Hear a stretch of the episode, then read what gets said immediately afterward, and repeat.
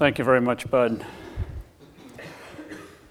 Pray for Bud, pray for Lorraine. You probably also heard that um, Bernadine Hoover had fallen this week. She's in the hospital. In general, she would have had surgery yesterday. Continue to pray for her. A couple of questions, thought questions. Did your attitude toward the government and your words about our government this week attract unbelievers to Christ?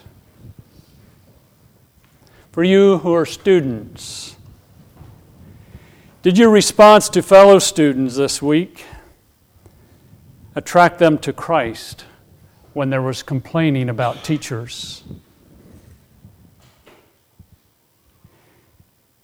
Children, teens, did your comments about your parents, when others were negative about their parents, show respect and honor for your parents? This morning, I want to begin a series of messages about being sought, light, and ambassadors in our world. We'll be considering various scripture passages We'll seek to be intensely practical as it relates to living in our world and being sought and light and ambassadors for Christ. Making disciples as we walk with God, as we walk with Christ, seems to be a pattern of life. Making disciples isn't something we do. But as we relate to God, we're walking with Him, living with Him, it becomes a pattern. And we just naturally talk about the one we love. We naturally talk about the one that we relate to. We naturally respond how God would think when it comes to our government, and so on. And some areas that we will be seeking to cover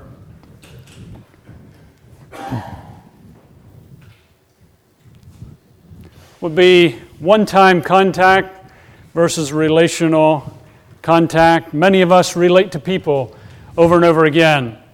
Sometimes we come into contact with an individual just once, but we'll contrast those two.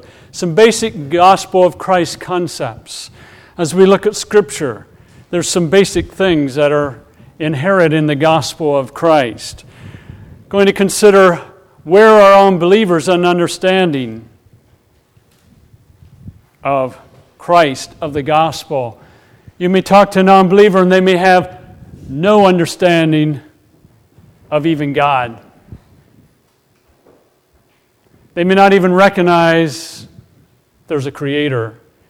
You talk to them, perhaps somewhat different than you would someone that has a very religious background. We want to look at a number of gospel, a number of passages in the Gospels of Christ relating to unbelievers. How he related, how he responded, and also Christ relating to the religious but lost. How did Christ respond? And then just helping unbelievers understand the gospel. It's a work of the Holy Spirit, I recognize that. But as we share and as we interact, seeking to help them understand. We live in a world that has a lot of worldview noise, I will call it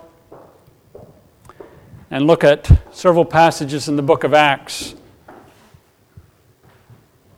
How there was a response to the people in Lystra versus Athens, and then also responding to the worldview noise in our valley. How do people respond in our valley? How do they think? How do we share Christ with them? Remember, we're to be out of the box. Most of our life is spent outside the four walls of a church building. And we're to live in relationship with God, walk with Christ, and share with unbelievers. We may occasionally come across a non-believer and talk to them on one time basis. This morning we want to look at a portion of Scripture that deals with a lifestyle Let's take our Bibles and turn to Colossians chapter 4. Colossians chapter 4. And as we think about the book of Colossians, in chapters 1 and 2, we find that Paul would emphasize our being in Christ, writing to believers in Christ, those who are repentant of sin, trusted in Christ. They have a relationship with Him, they're in Christ. That the Christian life is not something we do, it's Christ in us. Then in chapters 3 and 4, we would find that he fleshes that out some of living in Christ. Day by day, as we relate to family, as we relate to co workers, as we relate to our government, how does being in Christ flesh out in day by day living? you look at Colossians overall, 1 and 2 deals with being in Christ living that out in chapters 3 and 4. And we want to read together Colossians chapter 4, beginning with verse 2. Devote yourselves to prayer, being watchful and thankful. And pray for us too, that God may open a door for our message, so that we may proclaim the mystery of Christ, for which I am in chains. Pray that I may proclaim it clearly as I should. Be wise in the way you act toward outsiders. Make the most of every opportunity. Let your conversation be always full of grace, seasoned with salt, so that you may know how to answer everyone. This morning we want to focus on verses 5 and 6. Be wise in the way you act toward outsiders. Make the most of every opportunity. Let your conversation be always full of grace seasoned with salt, so that you may know how to answer everyone. Paul says, Be wise in the way you act towards outsiders, making the most or make the most of every opportunity, and then let your conversation be always full of grace and seasoned with salt. Defining a few words for just a few moments. But before we do that, all of those are so that we may know how to answer everyone.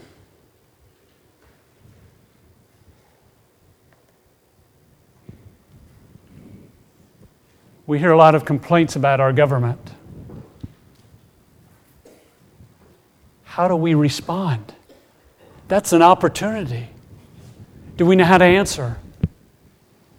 words seasoned with salt, and so on. So we think about this passage. Paul would say, Be wise, be skillful in how you live, be skillful in the way you act. The way you act involves being occupied with a specific item. And as you look at the book of Colossians overall, one of the primary ways that we live with skill in the way we act is relationships. Colossians 3, Colossians 4 deals with relationships. Be skillful in the way you act toward outsiders, unbelievers how we live in relating to them. He says, make the most of every opportunity. Make the most of is to rescue from loss or misapplication. Make the most of every opportunity. Every opportunity is a limited period of time where we can respond. So, a friend comes up to you and says, I'm having problems in my marriage. That's an opportunity. Make the most of it. A student wants to cheat on a test. And how you respond to that.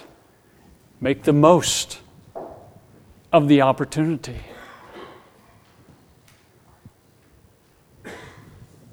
And then he says, let your conversation your logos, your life, your inner being, your relationships, your words and your actions. Let your conversation. You can't separate words from who you are as a person.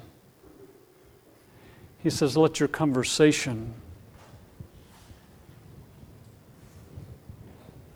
be full of grace, a beneficial opportunity, giving to others what they don't deserve.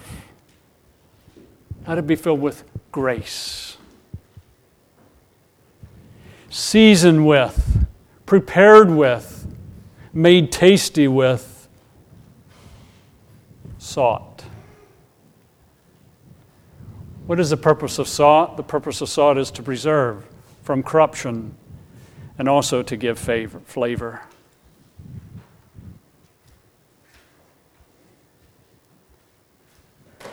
Our words, our lifestyle, our responses, giving flavor to life, preserving from corruption. Be wise in the way you act toward outsiders. Make the most of every opportunity. Let your conversation be always full of grace, seasoned with salt, so that you may know how to answer everyone. We can read the text, we can seek to understand the text of Scripture. And this passage comes after being in Christ. I want to share a couple examples. of being wise in the way we act toward outsiders. Again, coming from the text of Colossians chapter 3, because in Colossians chapter 3, Paul said, Put to death whatever belongs to your earthly nature. And then he says, Sexual immorality and impurity. You're with a group of men or a group of women,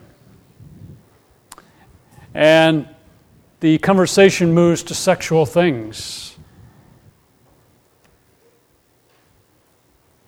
It depends with, if you're with men or with women as to what direction it may go. How do you respond to that? Are you wise in how you respond? Be wise in the way you act toward outsiders.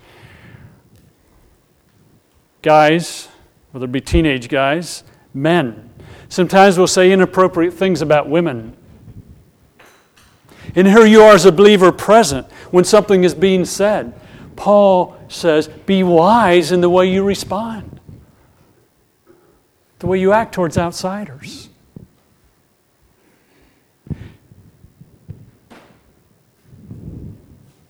Maybe it is an opportunity to say, Do you know what God designed for men and God designed for women? You know, there's a creator God that designed men and women. They're unique, they're different.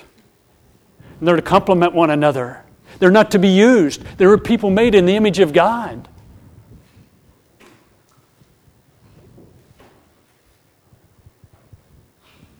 When I was in college, the family I was staying with had a guy, a kid who was a son who was older than me, and I was in the bedroom next to his, you know, living in their home. And one day he said to me, Hey, Dan, come over to my bedroom. And I could tell by the tone of voice something wasn't right. And they said, Dan, come on over to my bedroom. I want to show you something. I said, No, I don't want to come. He had some magazines there that portrayed women as objects rather than as humans created in the image of God. Be wise in the way you act toward outsiders.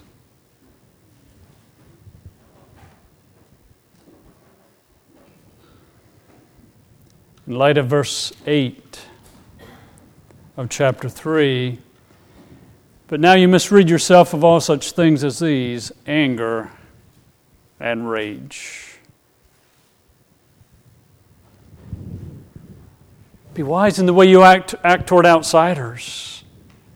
Because of Christ at work in you, not displaying anger and rage, something may not go your direction, but wise. Skillful in that you don't display anger, you don't display rage. So you're sitting in a restaurant, you order your meal, and the waitress or waiter brings the meal, and the waiter or waitress made a mistake.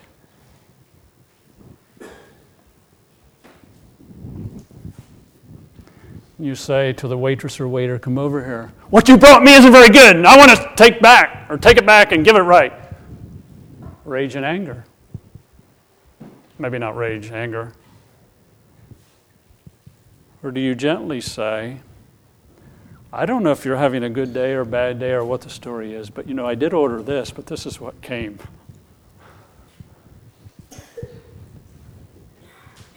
Be wise in the way you act toward outsiders. Verse 8 of chapter 3 says, also getting rid of malice and slander.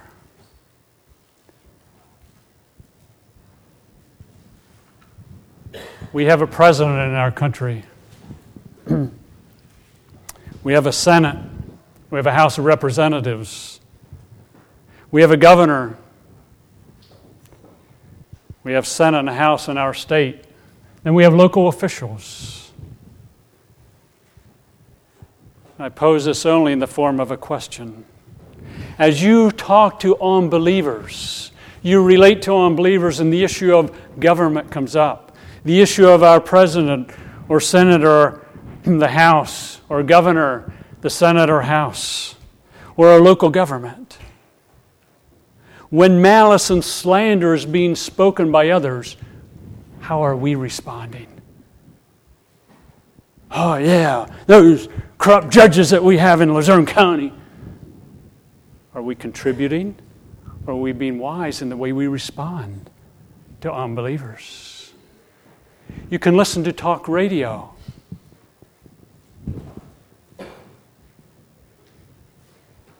And some things may be said. Do we respond in kind? Be wise in the way you act towards outsiders.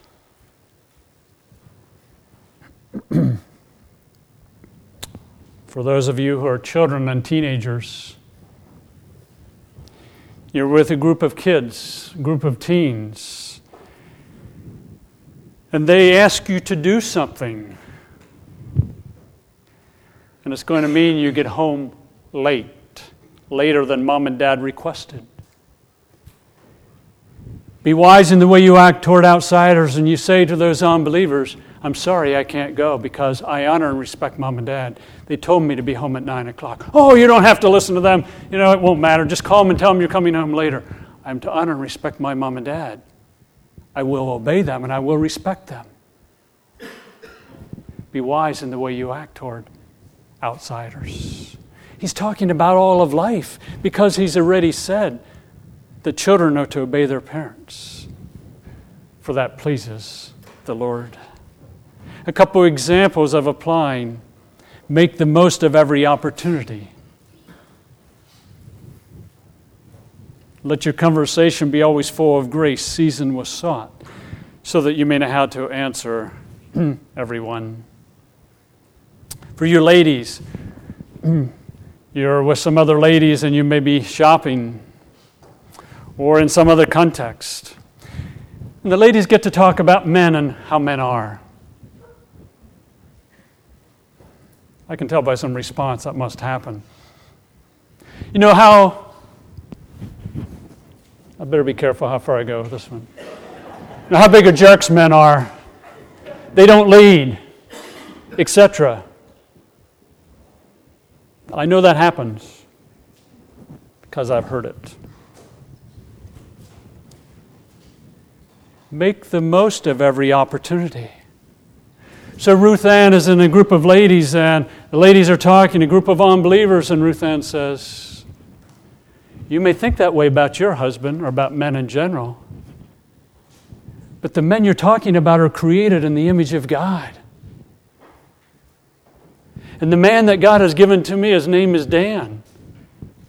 is loved by God, and God worked in his life and drew him to himself, and I respect him, and I follow his leadership. He hasn't arrived, he's still in the making, but honor, respect, and follow him. Making the most of that opportunity rather than joining in and saying, Oh, yeah, that's the way men are. Another example. You, as a student, or with a group of students, and you get talking about teachers. Students, at times, will talk about teachers. I don't think you've changed at all, have you? You know, you talk about teachers sometimes in not such a good way. And here you are, you're a believer, your relationship, Christ is in you. And you think, as they're talking about teachers, these kids here are unbelievers. I'm to make the most of every opportunity, letting my words, letting my actions be full of grace and seasoned with salt. And after they talk a little, you pipe up and you say, You know, the teacher that you're talking about is one that is an authority over us. God set them up. I want to listen to them. I want to respect to them, respect them. I want to work hard and study. And any words I say about them, I want to be building.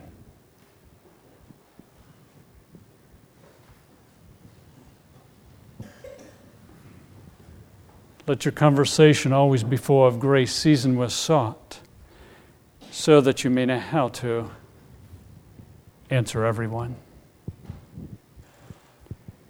You're with some unbelieving parents, and they're complaining about their children. They're complaining about kids in general. The world is really getting bad. Kids just don't listen nowadays. I don't know what's wrong with them.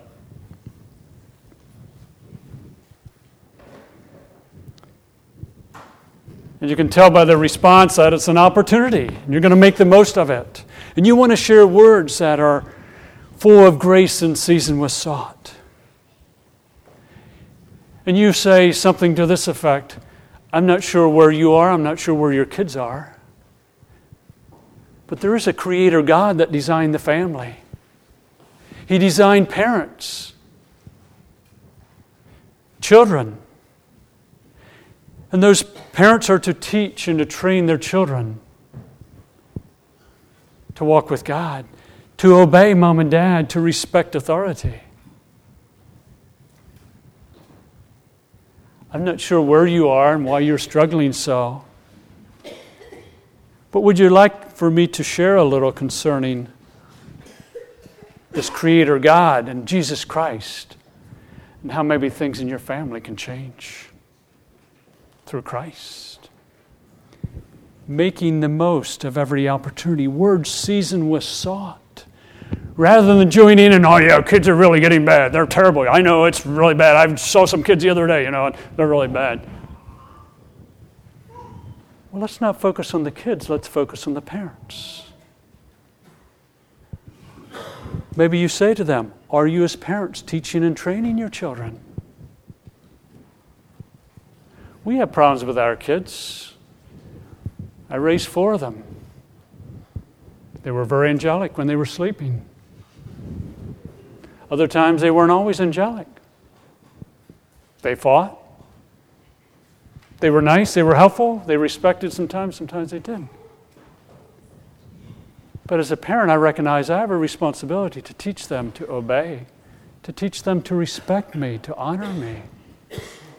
Can I help you move in that direction as a parent?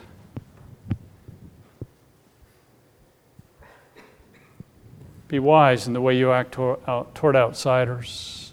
Make the most of every opportunity. Let your conversation be always full of grace and seasoned with salt. Much has been said about our government over the years. It's not limited to the last two years or four years or six years.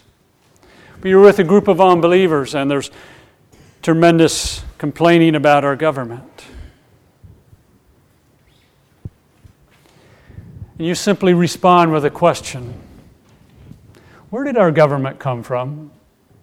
Oh, we elected our government and they're just not so good. Well, may I tell you what really is true of our government? God sets up kings, God sets up people in authority, and He takes them down. And He is working at His will and His purpose. And God calls us to live in submission to those in authority over us. You know, paying our taxes, obeying laws, and so on. So, whether those in authority over us are good or not so good, we're dealing with a sovereign God here who sets up and takes down. Now, that's going to change the whole nature of the conversation. Be wise in the way you act toward outsiders. Make the most of every opportunity. Let your conversation be always full of grace, seasoned with salt, so that you may know how to answer everyone. We can talk about making disciples. We can talk about seeking to point people to Christ, and we want to do that. But it seems like our life, the way we live, opens doors of opportunity in relating to unbelievers. So that you will know how to answer everyone. Peter says something similar to that in 1 Peter chapter 3 and verse 15. So as we think about making disciples, sharing Christ, think about life, how we live, and how we respond.